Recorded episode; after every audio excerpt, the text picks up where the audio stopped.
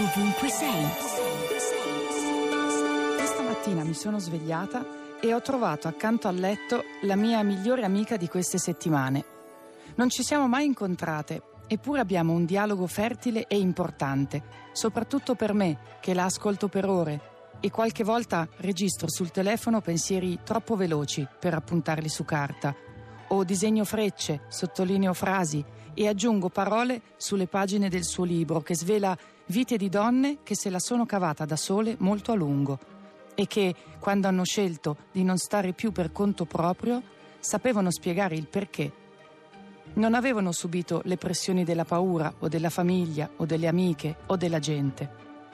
Una delle figure femminili che hanno ispirato l'autrice del libro ha vissuto anni da sola e nomade, viaggiando negli Stati Uniti per diffondere le sue idee su come migliorare la condizione femminile e quindi quella di tutti. Sui suoi biglietti da visita al posto dell'indirizzo aveva fatto stampare in libertà. Allora ho pensato a un personaggio letterario che aveva fatto mettere in transito. Credo che la Charlotte in libertà fosse più felice della Holly in transito e sento che entrambe da un po' di tempo mi stanno tenendo per mano.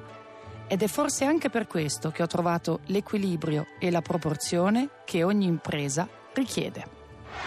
Radio 2, ovunque sei.